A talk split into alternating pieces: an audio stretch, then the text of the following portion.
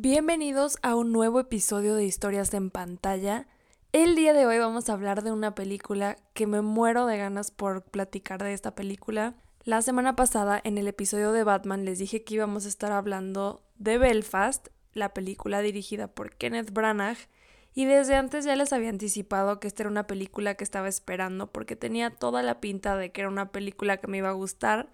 Estaba con esta idea con esta película y con Licorice Pizza y bueno, tampoco me equivoqué con Belfast. Tengo que decirles desde ahorita que es una de mis películas favoritas de la temporada de premios. Está definitivamente en mi top de las nominadas a mejor película este año y antes de empezar, nada más quiero recordarles que este episodio es libre de spoilers, así que si no han visto la película no se preocupen, pueden escuchar con toda tranquilidad, no voy a decir nada de lo que no tengan que saber antes de ver la película. Y si ya la vieron, también quédense a este episodio que seguro se van a llevar muchas cosas, les voy a platicar de cómo fue que hicieron la película, de diferentes departamentos, del arte de la película, la cinematografía, la inspiración que tuvo el director y otros datos interesantes que seguramente van a enriquecer la experiencia, por lo menos para mí así fue al investigar sobre Belfast. Y esto me pasa en todas las películas, la verdad, pero después de que veo todo el trabajo que lleva detrás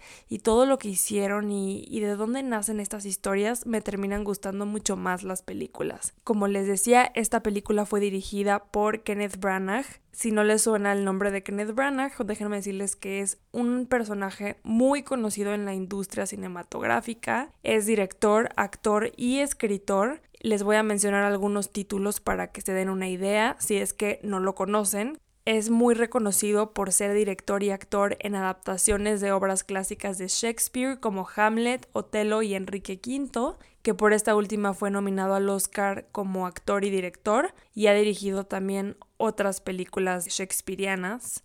También es director de, Thor, de la película My Week with Marilyn y del live action de Cenicienta que salió en 2015, protagonizado por Lily James. Y su más reciente película, que de hecho acaba de salir hace unas semanas, también es Muerte en el Nilo.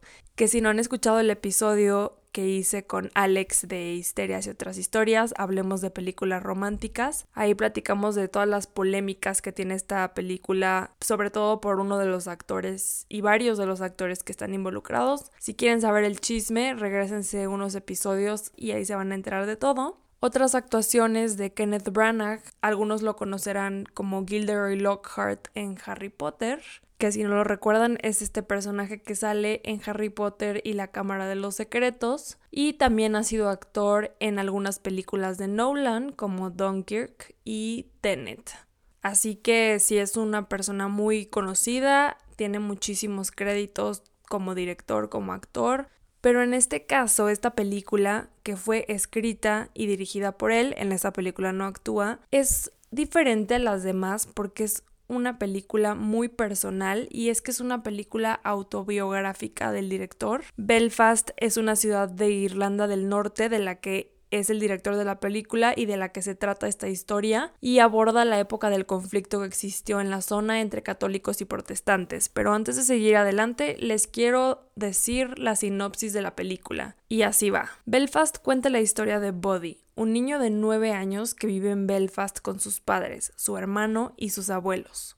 Su padre trabaja en Londres por lo que no lo ven tan seguido y los visita algunos días y algunos fines de semana.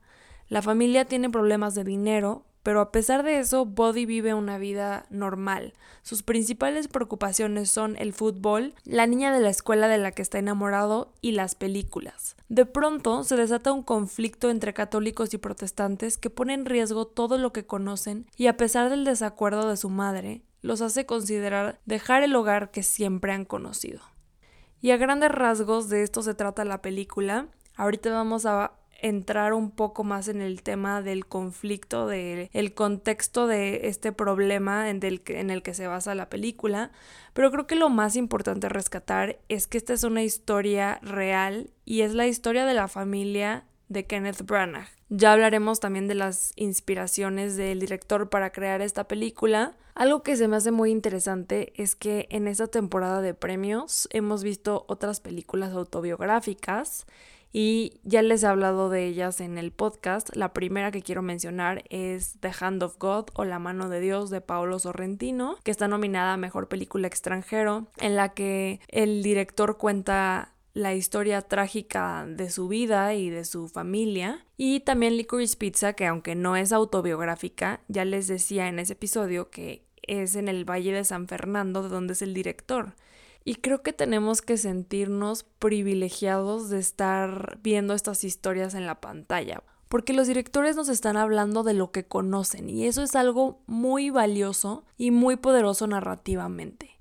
En este caso, Kenneth Branagh nos cuenta la historia de su familia, que es lo más íntimo que nos puede mostrar. Es vulnerarse por completo y ser un libro abierto y mostrarle al mundo la historia de tu familia, que a veces es algo que no es tan fácil de hacer y creo que por eso tenemos que sentirnos privilegiados de que lo estamos viendo en esta época. Creo que en los próximos años vamos a poder ver más de estas historias. No creo que sea coincidencia que esto esté pasando después de la pandemia, después de un momento de reflexión y ya hablaremos de esto más adelante, que sí fue la inspiración de Kenneth Branagh. Por lo mismo creo que lo vamos a estar viendo en el futuro y vamos a estar viendo estas historias más reales y más personales de los creadores. Ahora, entrando un poco en contexto de esta época o este conflicto, de qué se trata este conflicto entre católicos y protestantes de Irlanda del Norte y por qué debe importarnos o en qué es relevante.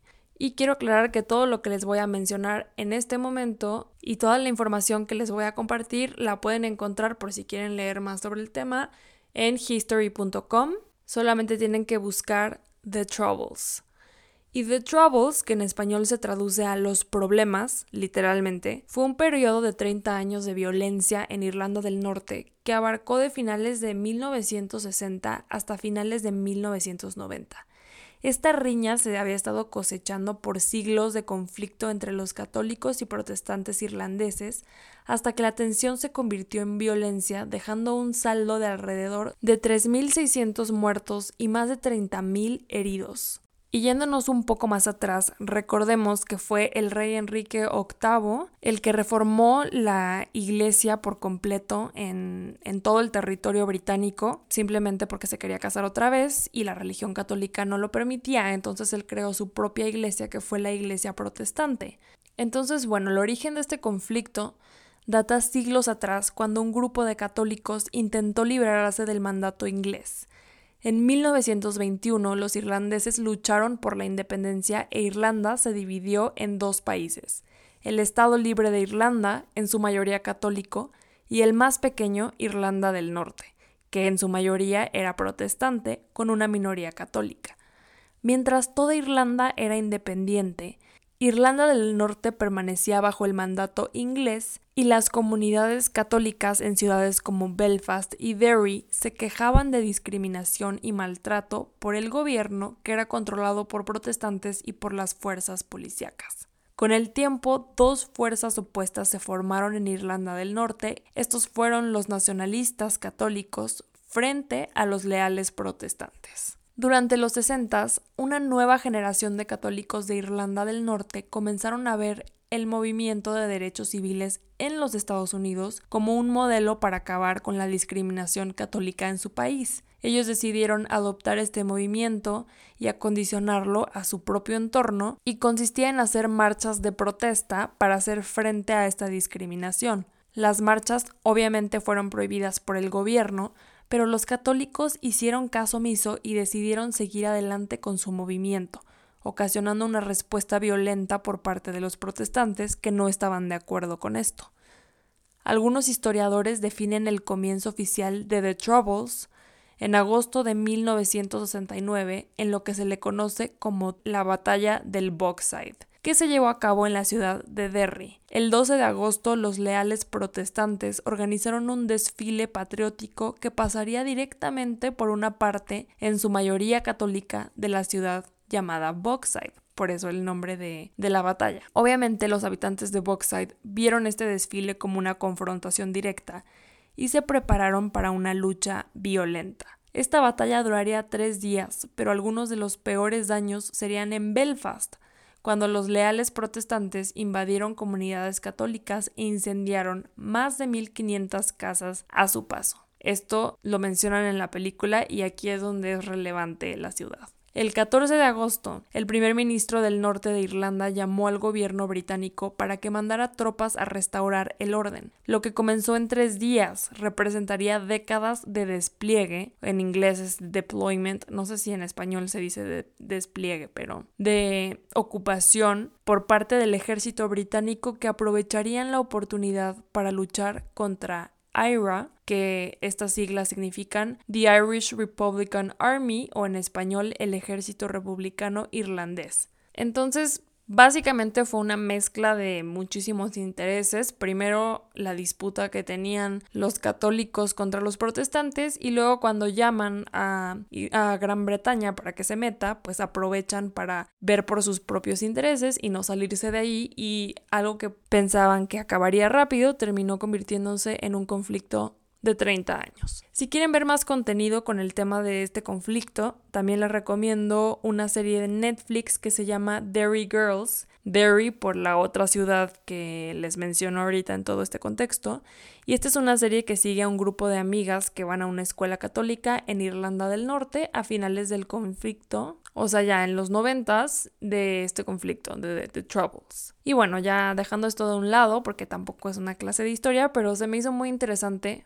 porque viendo la película, se entiende totalmente de qué va, que es católicos contra protestantes, pero se me hizo interesante como conocer un poco más de la historia y entender mejor por qué estaba pasando lo que estaba pasando. Pero ya entrando un poco más a la película, quiero hablarles sobre el cast de la película. Jude Hill es Body, es este niño de 9 años. A él no lo hemos visto antes en, ninguna película, este es su debut como actor y, y creo que estuvo increíble, fue un gran acierto. No debe ser fácil escoger quién va a interpretar a tu yo de niño pero mm, dice Kenneth Branagh que fue una decisión muy fácil, que vieron más o menos a 300 candidatos, pero que desde que hablaron con Jude Hill vieron que estaba muy presente, como que no se sentía cohibido a la hora de hablar con ellos y que estaba más que nada muy emocionado por la oportunidad. Y trabajar con un niño que nunca ha actuado tampoco es fácil. Y él menciona como los primeros días el conflicto era que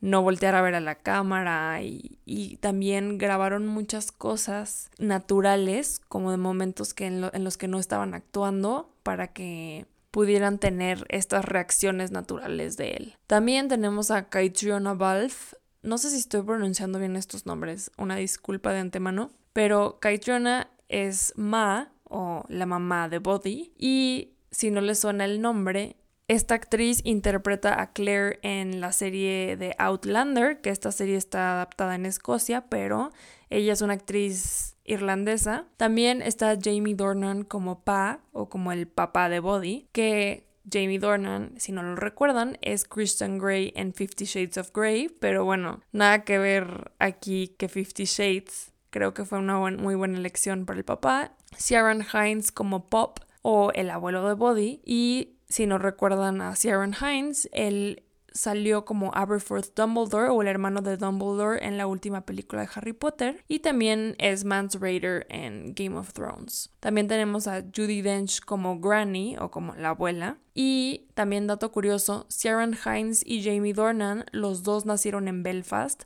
entonces para ellos también poder interpretar esta historia y contar la historia de la ciudad en la que nacieron, pues fue algo muy especial y creo que también fue uno de los motivos por los que Kenneth Branagh los escogió para estos papeles. Y ahora entrando un poco más en la inspiración del director, pues mientras todos horneaban pan en la pandemia, Kenneth Branagh terminó de escribir el guion de Belfast, que es su historia más íntima y personal hasta el momento. Y es una historia que ya tenía años en la mente que él, sabía que quería contar esta historia, pero a lo mejor no había aterrizado tan bien como quería hacerlo.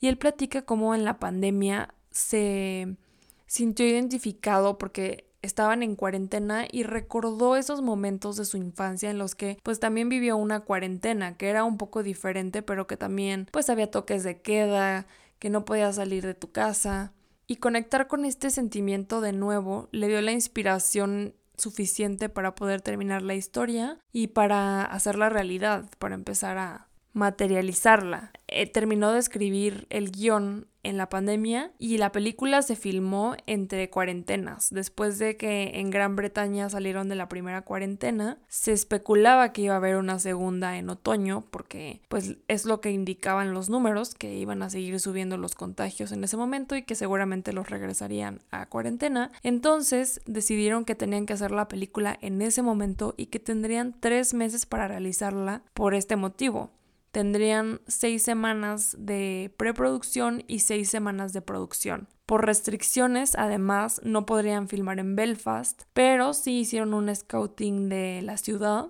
y finalmente decidieron que el set de la calle de la infancia de Kenneth Branagh se iba a recrear al final de una pista del aeropuerto de Farnborough que se encuentra a las afueras de Londres. Y ahorita vamos a platicar un poco más de todo esto, pero algo que quiero rescatar también y que debemos admirar es que todas las películas que vamos a ver ahora en los Oscars o las que están nominadas tenían un grado más de complejidad que antes, porque muchas de estas películas se tuvieron que filmar en pandemia o algunas tuvieron que hacer reshoots en pandemia. Pero ya les platicaba en el episodio de Licorice Pizza como también pasó lo mismo y la grabaron durante la pandemia y eso también pasó con Belfast. Entonces creo que esto sí es algo de aplaudirse, que se hayan podido realizar estas películas bajo esas condiciones y que además mucho del presupuesto que normalmente se utilizaría para otras cosas se tendría que para fines de la pandemia. Grabar en pandemia es mucho más caro porque requiere muchos más protocolos que antes. Y vamos a platicar de cómo muchas de las decisiones que tomaron para la película tenían que ver con la situación que se estaba viviendo y cómo podían facilitar su trabajo. Y entrando al tema de la cinematografía, esta fue realizada por Haris Sambarlucus, que ya ha trabajado en muchas otras películas con Kenneth Branagh. Esta era su octava película juntos otros, otras películas en las que trabajaron juntos, por ejemplo Artemis Fowl, Murder on the Orient Express, Cenicienta, Thor, etc. Ya habían trabajado en blanco y negro en el pasado, es un formato que ya conocían, y para los que ya vieron la película, y no les voy a spoilear nada con esto porque son, es literal el primer minuto de la película, al inicio nos muestran unas tomas de la ciudad de Belfast en la actualidad y esto es a color. Y después, cuando pasamos a la época del pasado, la película se convierte a blanco y negro. Y durante la película hay algunos momentos en los que vemos cosas a color, no todo es en blanco y negro. Por ejemplo, cuando van al cine como familia, las películas que ven son a color, pero ellos siguen estando en blanco y negro. Y originalmente la película iba a ser un poco distinta. Ahorita solamente nos cuenta la historia del pasado, pero en el guion iba a haber una versión de Body adulto que regresaba a Belfast y las partes del presente iban a ser a color y el pasado en blanco y negro y Kenneth Branagh platica que este concepto estaba inspirado en Cinema Paradiso, que si no han visto Cinema Paradiso, les tengo que decir que es mi película favorita de todos los tiempos. Es una película que vale mucho la pena ver y me encantó leer que se había inspirado en Cinema Paradiso para esto. Creo que al final funcionó mejor como lo hicieron, solamente contar la historia del pasado, porque hubiera durado mucho más y creo que se hubiera perdido la esencia de la historia, como que nos hubiera causado ruido el presente y, y funcionó perfecto como lo hicieron de este modo. Pero bueno, en esta entrevista que hizo el fotógrafo con Entertainment Weekly, él menciona que uno de los motivos de esta decisión de filmar en blanco y negro fue resaltar las emociones y evitar algunas de las distracciones que inevitablemente tiene el color en las películas. Por ejemplo, que el diseño de producción pasara a segundo plano y que lo más importante fueran las emociones que se transmiten en las actuaciones. La película se grabó en digital y esta es la primera vez que graban en digital en las películas que han hecho. Aquí menciona el director de fotografía como grabar a color fue una decisión que tomaron para tener más control sobre la iluminación de cada tonalidad. O sea, originalmente lo hicieron a color y ya en edición lo pasan a blanco y negro para que a color puedan tener más control de las tonalidades de los colores, porque grabar en película en blanco y negro hubiera hecho que el proceso fuera mucho más lento y mucho más costoso. Y como ya les decía, tenían el tiempo y los recursos limitados porque solamente tenían tres meses para realizar la película. Ellos buscaron un estilo del cine clásico de Hollywood y quisieron trabajar mucho con luz natural en vez de luz artificial y muchas veces la puesta en escena giraba en torno a las entradas de luz natural para poder conseguir esto, que también lo hicieron para ahorrar tiempo en la grabación ya que tenían como les dije ahorita, el tiempo limitado y para no perder tiempo poniendo luces era más fácil usar la luz que tenían en el momento. También realizaron muchas tomas cerca de ventanas abiertas para mantener el aire fluyendo en el set. Algunas escenas de Judy Dench, que es una persona que, que, es de la tercera edad y que tendría más riesgo en ese momento de contraer el virus, porque recordemos que en este momento todavía no estaban las vacunas como ahora las tenemos. Y bueno, varias de las escenas que hicieron con ella las realizaron desde la ventana de otro edificio para que no tuviera contacto cercano con nadie. Muchas de las decisiones que tomaron fueron en base a las emociones de cada escena. Por ejemplo, a la hora de definir si un plano iba a ser más largo o de mayor o menor movimiento, dependiendo de lo que estuviera pasando en ese momento. El fotógrafo dice, y textualmente lo cito, tienes que exagerar las cosas así para hacer una película irlandesa, cuando tienes que celebrar la alegría y la victoria, pero también tienes que llorar las pérdidas. Y creo que esto lo podemos ver reflejado totalmente en la película, porque tenemos una escena en la que hay coches explotando y avientan bombas molotov y hay un conflicto en la calle y pelea, pero después tenemos un momento en el que las mismas personas están bailando en la calle y podemos ver a los papás de Body juntos y, y riendo y viviendo momentos alegres. Entonces tienes estas dos partes, ¿no? La parte de la alegría que también se vive al máximo, pero también las tristezas y también las pérdidas se viven de la misma manera. Buscaron tener una imagen muy nítida, a pesar de ser en blanco y negro, porque coincidieron que la visión que tiene un niño de 10 años no tiene ruido o en este caso no tiene grano. El fotógrafo dice que se siente cada peca y cada detalle en la imagen y que Kenneth Branagh le llama a este estilo de fotografía fotografía forénsica. Trabajaron mucho con todo el panorama entre el blanco y el negro y todos los grises que hay en medio de estos dos tonos.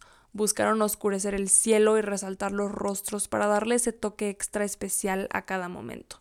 Y utilizaron lentes angulares, lo que permitía tener a los personajes en primer plano, pero también ver todos los detalles de lo que pasaba en el fondo y lo tuvieron presente en el diseño de producción, que aunque era limitado porque era un set construido, no, no era una locación real y tenían el espacio limitado, pero lo tuvieron presente en el diseño de producción para que la presencia militar se sintiera siempre en algún lugar del fondo, que a pesar de lo que pasara en la historia de la familia, no se perdiera de vista el momento histórico que se estaba viviendo. Algunas inspiraciones que mencionan que tuvieron para la fotografía fueron las imágenes de Henry Cartier-Bresson, que si no han visto sus fotos, por favor ahorita abran Google y busquen, su nombre y vean sus fotografías. Creo que sí se nota que fue una gran inspiración para la película.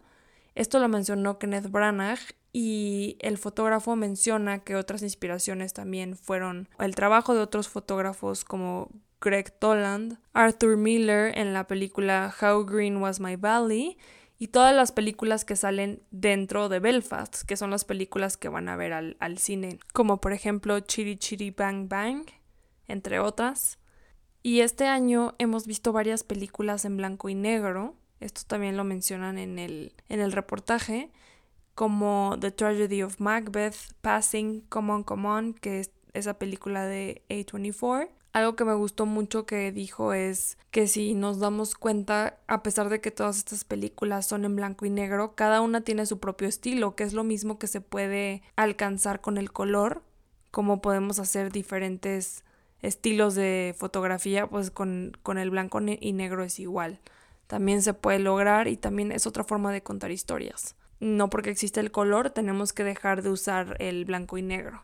Y ahora pasando al diseño de producción de la película, este fue realizado por Jim Clay, que para la creación del set de Belfast, como ya les decía, descartaron varias opciones, que primero fue filmar en locación por la pandemia, grabar en estudio también quedaba fuera de, de las opciones, porque no había disponibilidad en los estudios y además por lo, de, lo que les decía de la luz natural y además grabar en este lugar en donde recrearon em, la calle de la infancia de Kenneth Branagh resultó ser más seguro por todos los temas de pandemia.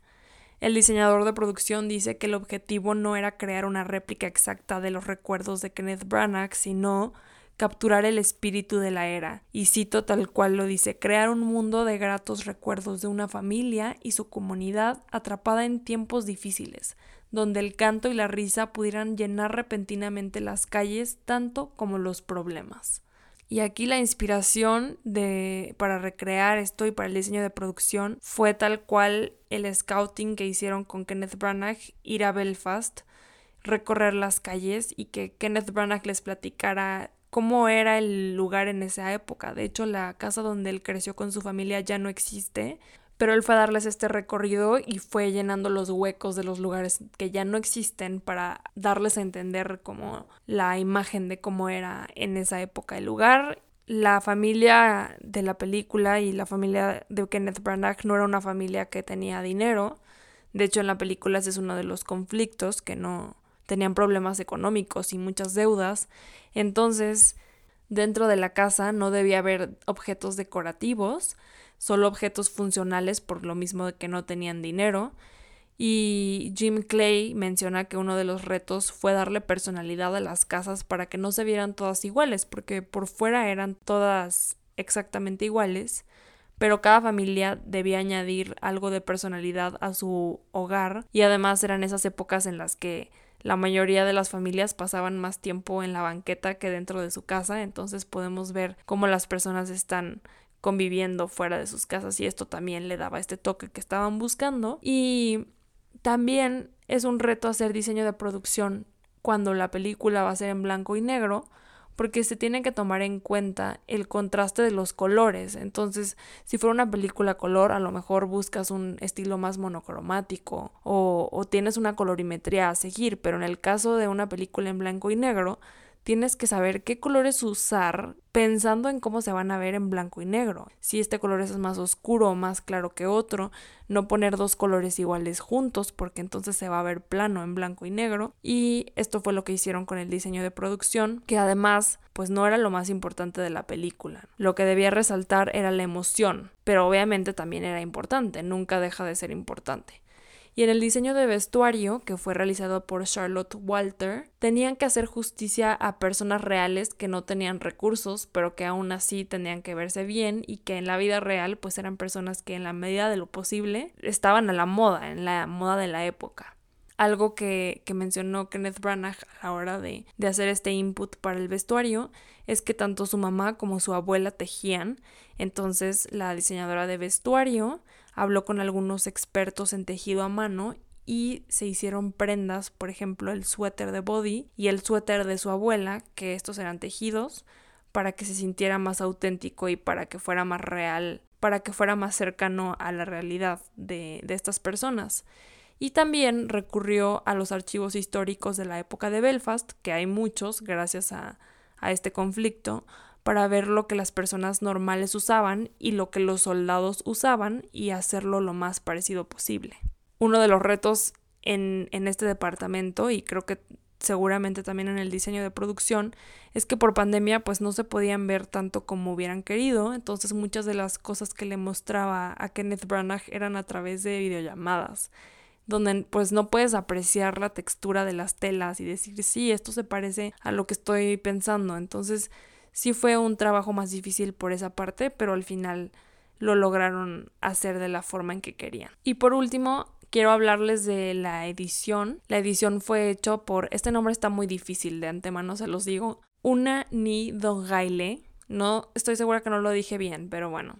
Una, eh, la editora, también ha trabajado anteriormente con Kenneth Branagh y platica que su papá es de Irlanda del Norte su familia era católica, no eran protestantes, pero ellos se fueron de Irlanda del Norte antes de los 60, entonces no les tocó este conflicto, pero sí le tocó que su papá le contara las historias de las injusticias que predecieron a, a este conflicto de, de Troubles. Entonces, bueno, esto también hacía como que se sintiera un poco más cercana a la historia también con ella. Y originalmente la película duraba 2 horas con 20 minutos y el corte final terminó siendo de 1 hora con 38 minutos. Esto por lo que les platiqué que cortaron como todo lo del presente y solo se quedó lo del pasado. Y también uno de los mayores retos que tuvieron pues fue trabajar remoto, no, no, no había la oportunidad de que Kenneth Branagh fuera a revisar los cortes de edición y todo lo tuvieron que hacer por correo y por teléfono. Y bueno, para cerrar el episodio quiero hablarles de mi opinión. Creo que si tuviera que describir esta película con una palabra sería nostalgia y es algo que sí te hace sentir la película. Es una película que como les dije con Licorice Pizza se siente close to home, como esta expresión dice cerca de casa. Y creo que en, este, en esta ocasión no hay nada más cerca de casa que lo que nos mostró Kenneth Branagh. Nos abrió una ventana a su vida y a su pasado, pero hay muchos momentos muy nostálgicos, muy sentimentales, muy emotivos. Yo la verdad sí sentí ese nudo en la garganta muchas veces y muchísimas ganas de llorar, sí me contuve, pero pero sí, sí hubo muchos momentos así. Y muchas partes de la película se sienten como como si no existiera todo este conflicto detrás, podría ser una película de slice of life o que cuente solo historias de la vida cotidiana, porque así así se siente. Claro que hay un conflicto detrás y esto lo hace más interesante aún, pero los momentos que, que más valen la pena y los que por lo menos a mí se me quedaron más grabados fueron estos momentos más de familia, más íntimos, más de emoción, más de interacción entre la misma familia, que al final son estos momentos que, que son los más importantes independientemente de lo que está pasando en el fondo y como lo estamos viendo a través de los ojos de un niño de 10 años, a través de, de la historia de Body, pues él al final no entiende tan bien el conflicto que está pasando en su ciudad en sus calles y, y, para él lo más importante es la relación que tiene con sus papás y la relación que tiene con sus abuelos y con su familia cercana.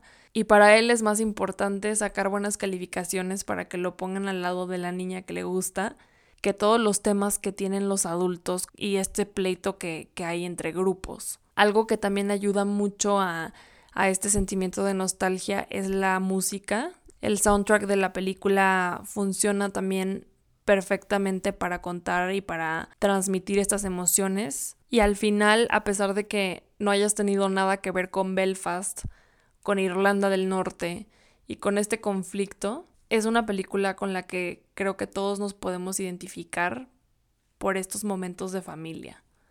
Y también algo que, que platica Kenneth Branagh y que para él ha sido como lo más valioso de haber creado esta película es que se han acercado muchas personas con él a decirles que se sintieron muy conmovidos con la película porque les recordaba su propia historia, porque habían tenido que huir de sus países, también por conflictos internos de sus países, por guerras, por injusticia, y que esto ha creado una conversación muy interesante que, que es lo que él más valora de, de esta experiencia y de conocer personas que, que han vivido lo mismo que él. Y creo que esto lo vemos hasta el presente. A veces se nos olvida que esto sigue pasando en el mundo, pero ahorita tenemos un ejemplo muy claro de la misma situación, simplemente en una época diferente. Esto es algo que no deja de pasar y son cosas que cambian vidas y que cambian historias por completo. Les recomiendo muchísimo que vayan a ver esta película. Está nominada a siete premios de la Academia. Yo creo que sí tiene oportunidades de llevarse mejor película. Me encantaría que se lo llevara. Hay otras que también me encantaría que se lo llevaran, pero me gustó muchísimo. Les digo que está en mi top de las nominadas a mejor película. Vale mucho la pena y lo que más me gustó es esta honestidad y esta transparencia y esta oportunidad de ver una historia tan personal y tan genuina que al final esas son las historias que más me inspiran y en lo personal es el tipo de películas que me encanta ver. Pero bueno, esto fue todo por hoy. No olviden seguirme en mis redes sociales. Estoy en Instagram como arroba historias en pantalla. Ahí les estaré subiendo más datos y más información sobre esta película. Si ya la vieron, por favor, déjenme sus comentarios de qué les pareció. Y nos vemos en el próximo episodio de Historias en pantalla. Historias en pantalla es un podcast conducido y producido por mí, Mariana Solís, con producción ejecutiva de Jero Quintero. Este es un podcast de Bandy Media.